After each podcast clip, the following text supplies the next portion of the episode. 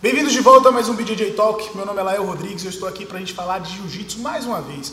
Hoje eu estou na Cícero Costa, nas companhias especialíssimas aqui do Tiaguinho, medalhista mundial, faixa preta sinistro, bate em todo mundo, com essa carinha de gente boa aqui. Bem-vindo. Bem-vindo ao BJJ Talk. Valeu, irmão. Obrigado aí pelo convite aí. Tamo junto. Marcelinho, faixa preta de jiu-jitsu, faixa preta de judô, instrutor de ginástica natural, sinistrão também. Bem-vindo, Marcelinho. Valeu, obrigado pelo convite. É Tiaguinho e Marcelinho. Vocês não devem ter percebido para quem está só escutando, mas para quem está assistindo, há uma leve diferença de peso aqui. Talvez uns 40 quilos ou mais. mas não vamos comentar sobre isso. O tema do nosso, da nossa entrevista hoje, do nosso BJJ Talk, é justamente o jiu-jitsu para o pessoal que é mais leve, para os magrinhos, o pessoal do peso pluma, do peso pena, do peso galo. Tem gente até que diz que peso galo não é peso de gente, né? Tem essas piadas por aí. É, e, e vou te falar que geralmente são os caras grandes que falam isso. Eu ouvi muito isso no Django, lembra? No Jungle Fight? É, Pô, era tudo os caras magrinho, magrinho não é nem peso, velho. a gente tá falando de, de cara grande. entendeu? Exatamente. Então, assim, a gente estava conversando aqui em off, tem gente que diz que tem jiu-jitsu é para todo mundo, a mesma técnica que, que o peso pesado usa, o peso magrinho usa, que o peso leve usa. Mentira, a gente sabe na prática é bem diferente, existe forma de treinar diferente. Eu treino de uma forma, eu uso as técnicas de uma forma, e o pessoal do peso pluma, do peso pena, usa de uma outra forma. E essa é a beleza da arte marcial. Todo mundo vai usar a mesma técnica da sua maneira. E eu estou aqui agora com especialistas para poder dar dicas aí para você que é magrinho, para você que é peso pluma, peso pena quer bater nos caras grandes, né?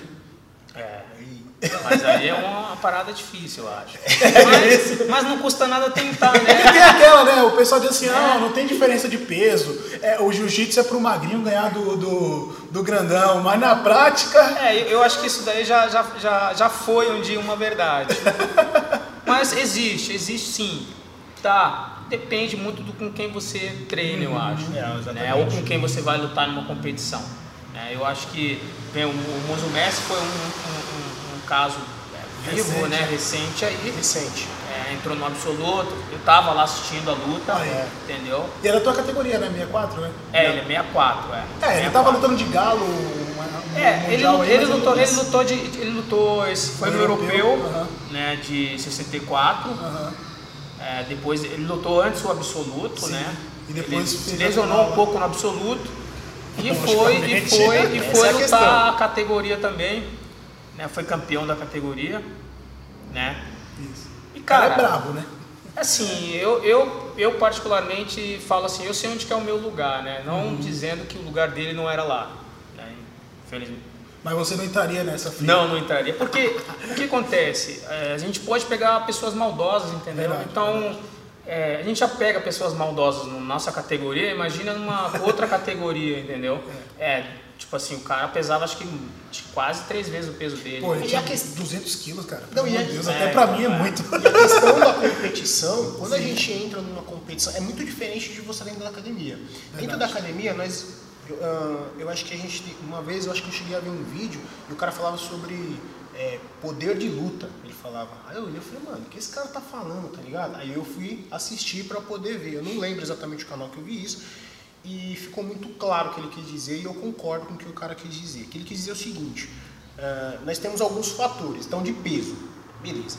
Quando você pega um, independente de faixa, mas um cara com nível de jiu-jitsu, de poder de habilidade alto, e o outro cara, ele mais leve, e o outro cara mais pesado, mas com nível de jiu-jitsu mais baixo, dá jogo, entendeu? É tranquilo. Isso. Então, assim, É a- como se fosse vocês Se equaliza. lutando com um leigo. Vocês vão ter vantagem. Com certeza, Não é? isso ali sem sombra É. de dúvida. Mas, então, por exemplo, o Thiago tem jiu-jitsu competitivo, eu também tento isso, mas se a gente pega um cara do, do heavyweight ali, tá ligado? Um cara pesadão, com o mesmo nível técnico, entendeu? Sim, com o mesmo sim. nível técnico. Cara, tem que ser realista. Então, assim como o Thiago, eu também não me aventuro muito em, em absoluto. Às vezes que eu entrei, sabe o que aconteceu? É quando eu tava muito puto, perdeu a categoria. aí tu entra lá só pra. Na força do ódio, né? Só na força do ódio. Mas assim, tem que ser realista, né? Sim, cara? sim. Dá pra fazer bastante coisa? Dá pra fazer bastante coisa. Mas tem que estar com o pé no chão. É. Isso é uma dica, lógico, quem não, quem não pegou a dica do Thiago, tá lá no canal Quase Atleta. Vai lá assistir.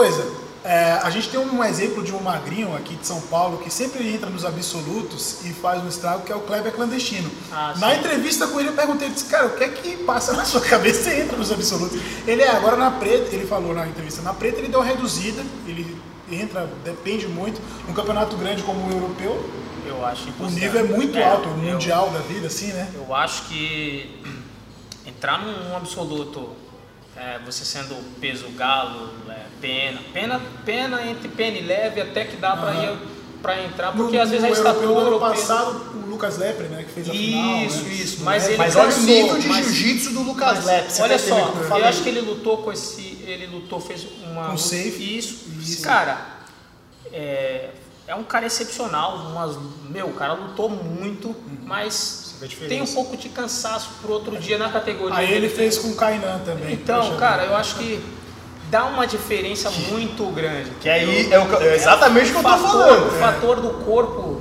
ele, ele é- é, atrapalha, entendeu? O volume, porque a massa do cara, as alavancas, força, tudo isso influencia nesse momento. Ah, nós temos aí os meninos que saíram daqui também, pô, o João e o Paulo. Sim. Os caras até a faixa marrom eles lutavam todos, absolutos. Fazia final, ganhava. E ganhava. E os caras, cara, tinham um nível, tipo, absurdo. Não preciso falar de, de- deles, né? Quando chegou na preta, eles realmente fizeram assim, opa. Então, assim, é o que o Thiago falou. Tem que ter um pouco de mente. Que aí, Então a primeira dica que a gente pode dar pros levinhos é aproveita aí a jornada na colorida. É, na colorida a gente encontra É, níveis discrepantes isso, é. de jiu-jitsu, entendeu? Essa é uma boa encontra. dica. Essa é uma boa dica Claro. já. Pra você aí. ver, eu entrei, é, acho que na minha vida, duas vezes em absoluto, assim, né? Sim. É.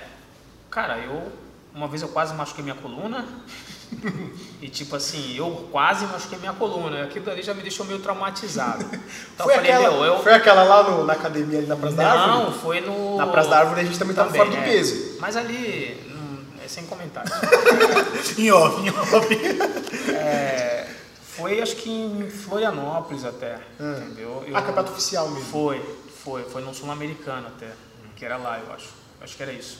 Cara, aí depois eu entrei uma vez, eu entrei, foi aqui, foi num da CBJJE, que era absoluto leve. Não, era absoluto pesadão, que eu fiz com Livre. Esqueci o nome dele, é Eduardo Barbosa, tipo, um cara grande mesmo. Eu, eu fiz com ele, mas, meu, eu me senti assim. podre. podre, sabe? Tipo assim, eu acho que assim, se eu tiver. Esses caras gigantes aí. Eu acho, Acho que, que eu é, acho que é ele, eu não, não sei se foi ele.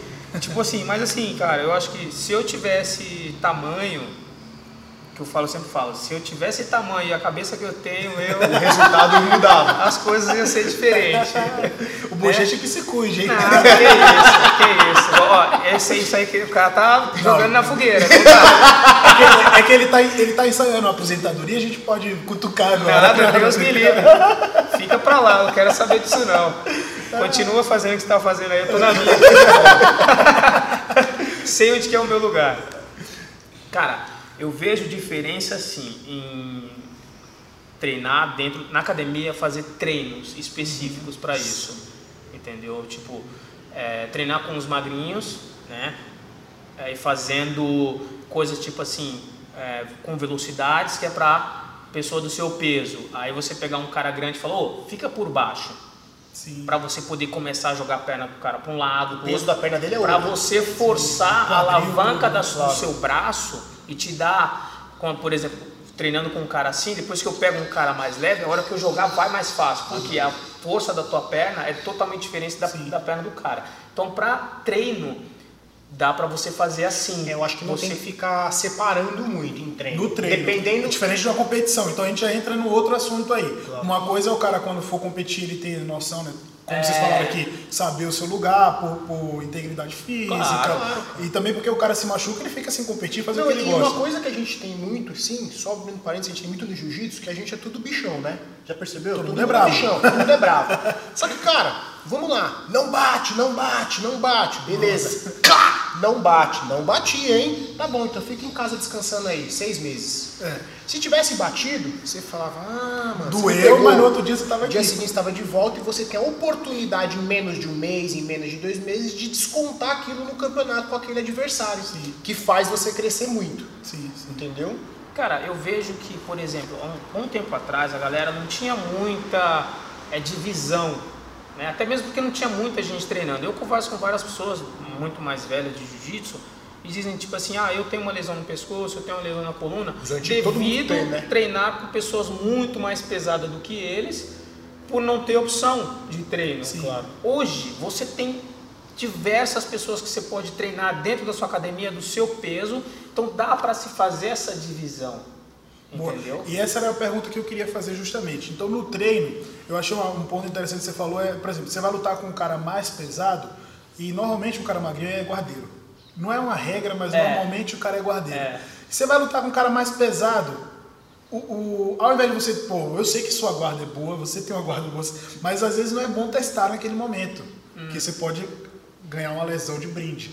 Então, é, existe uma estratégia no treino também de falar assim, ó, cara, pô, você é meu amigo, Lael, tenta fazer guarda aí pra eu ver como é que é por cima, pra gente movimentar, eu também me colocar por cima. Você acha que isso é válido ou tô viajando? Não, eu acho, é como eu falei antes, por exemplo, eu tinha um, um- um- eu tenho aqui, né, tem o Luan, por exemplo, Luan Azevedo, tem- tinha o Elton também, tipo, eu falo, Luan, fica por baixo, para eu, até mesmo para melhorar a guarda, guarda dele. dele. Todos os dois A gente- ganham, né? Eu combino com ele, né, porque assim, é, treinar é você entender o que você vai fazer no dia. Claro, é- Entendeu? Eu Se eu simplesmente chego na minha academia, ponho meu kimono e saio na porrada com todo mundo, eu tenho que pensar o que, que eu fiz hoje, né?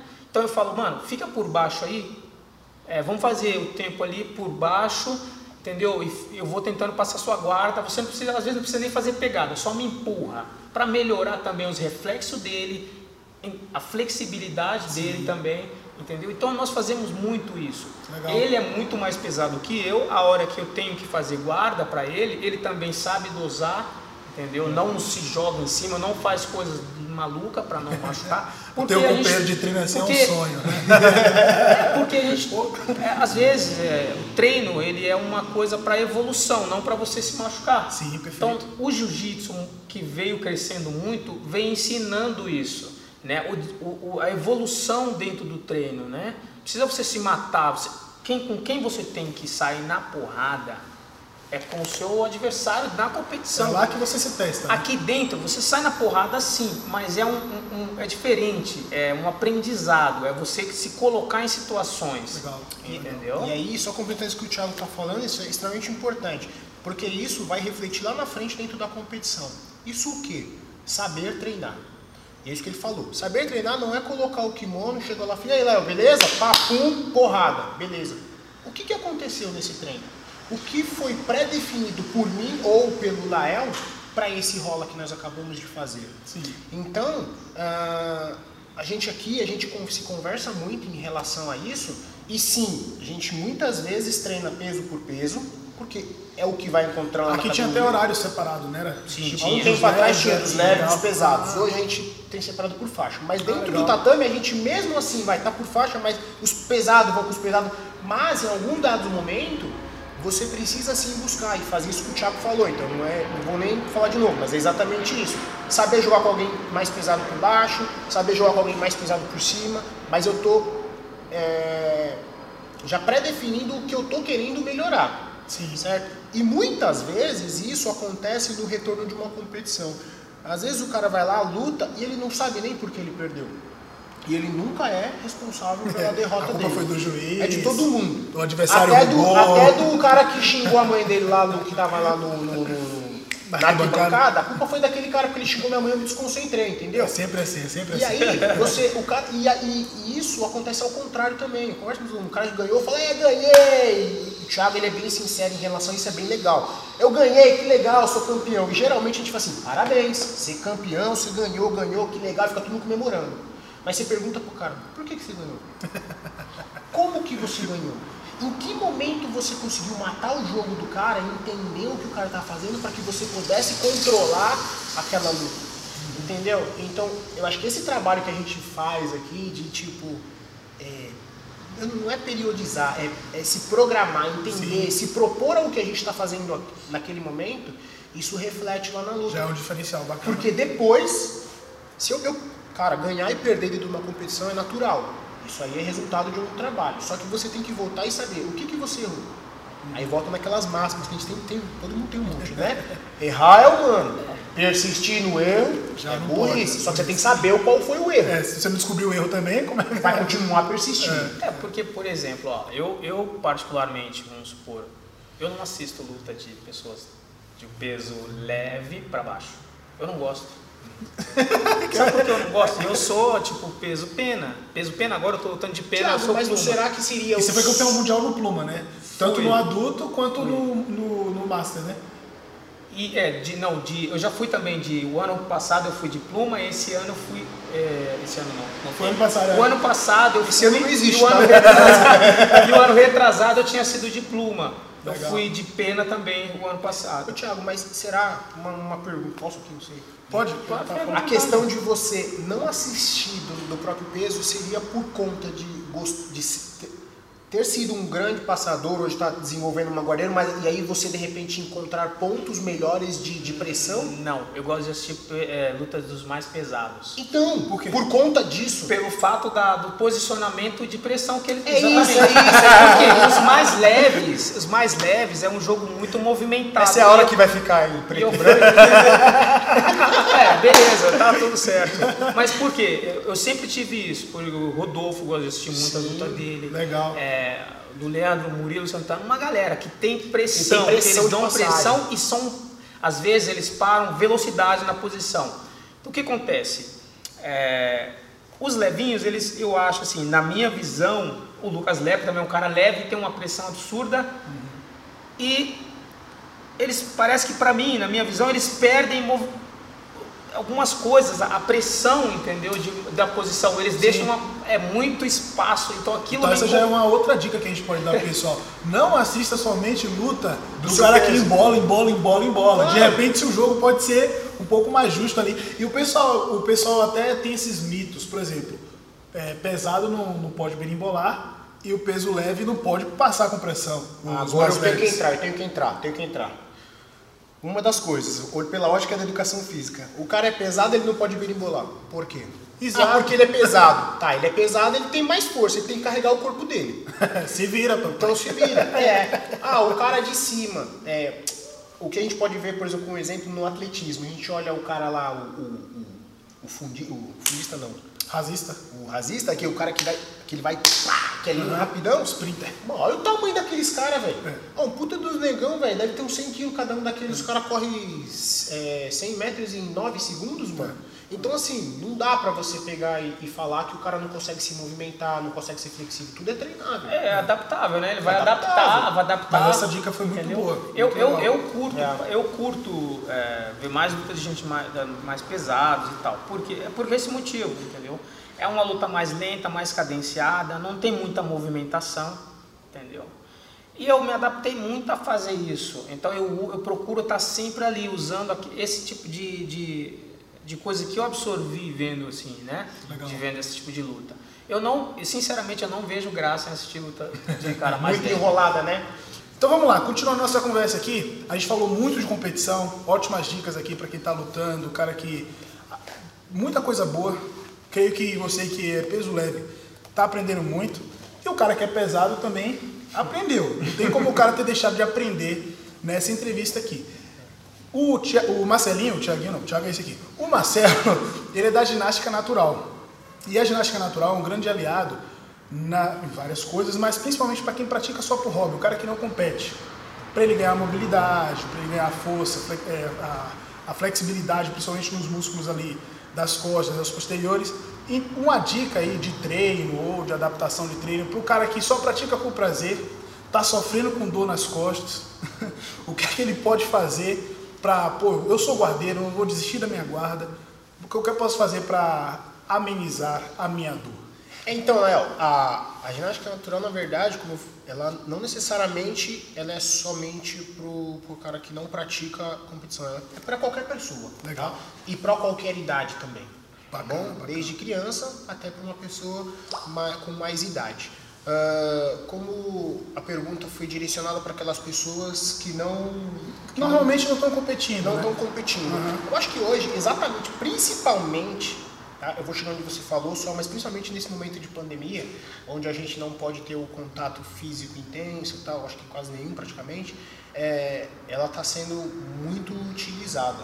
Tá? Porque a gente vai tá, a gente trabalha alguns movimentos ou qual a gente consegue trabalhar o corpo todo de uma forma é, solo, tá? E muito uhum. próxima do jiu-jitsu. Tá? Legal, e legal. o mais legal de tudo é porque você sai daquela mesmice do polichinelo, flexão, abdominal, uhum. tá? Então se torna algo ao qual você pode evoluir. Uh, na questão de das pessoas sentirem dores e, e, e tudo mais, a ginástica natural também ela vem de uma forma muito regenerativa e preventiva de lesão, porque a gente consegue estar tá trabalhando de uma forma, por exemplo, é, compensatória seria a palavra, tá? Uhum. Então você começa a sentir dor às vezes de repente porque você está emborcando muito, você não vai continuar emborcando no seu pescoço, então você tem que achar um movimento que compense, que, que, que equilibre aquele exercício, aquela situação que está causando um malefício para o teu corpo. Tá? Então a gente consegue tá sempre se movimentando. Muitas vezes, por isso você falou em lombar, né, cara? Sim. Lombar é um ponto, cara, que a gente eu, eu trabalha. Eu imagino, né, o pessoal que, que principalmente, ah, você passa mais, né? É que é. você falou no começo, até já lá dentro, você falou aqui, os caras pequenininhos são mais guardeiros. Você tá falando com dois caras que passou. Ah, você só gosta de passar a guarda. É, eu na academia já gosto de fazer guarda. É, aqui dentro eu faço, mas pra lutar, muito provavelmente, a galera que assiste aí que luta comigo, eu tô sempre por cima, tá legal? Legal, legal, Porque eu venho do judô, é que eu venho do judô, né? É, eu venho então. do judô, então isso... Mas isso é diferente, vamos pensar, a regra... Somos poucos. É, é exceção. Né? Vocês são exceção, exatamente. E aí o trabalho em questão de lombar, muitas vezes, como eu falei, questão de equilíbrio, de compensatória, a gente tem um trabalho muito da respiração. Ah, né? Então você vai, vai fazendo o trabalho diafragmático que ele vai descomprimindo e fazendo exatamente o, o, o, a ação contrária do que é de ficar estendendo muito, de ficar sendo uhum. emborcado, apertado muito. Poxa, então, é, quando eu tô com um pouco de lombar, é bacana fazer esse trabalho.